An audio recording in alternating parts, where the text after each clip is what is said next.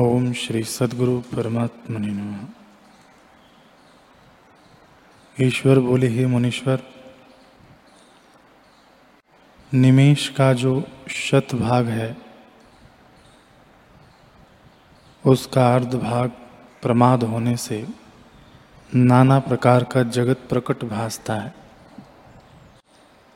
सत असत रूप जगत, मन रूपी विश्वकर्मा बनाता है।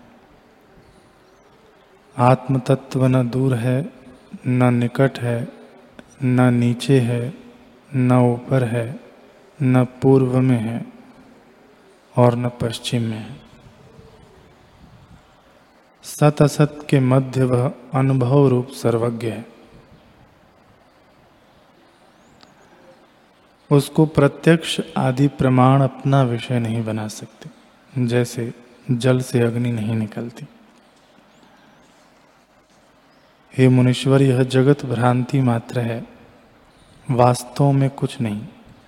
जैसे बालक के अज्ञान से अपनी परछाई में बैताल देख पड़ता है, और जब विचार करके देखे, तब बैताल का अभाव हो जाता है।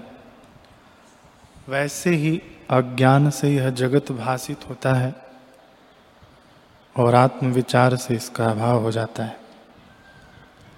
जैसे मृग तृष्णा की नदी और आकाश में नीलता और दूसरा चंद्रमा भाषित होता है, वैसे ही आत्मा में अज्ञान से नीलता और दूसरा चंद्रमा भाषित होता है।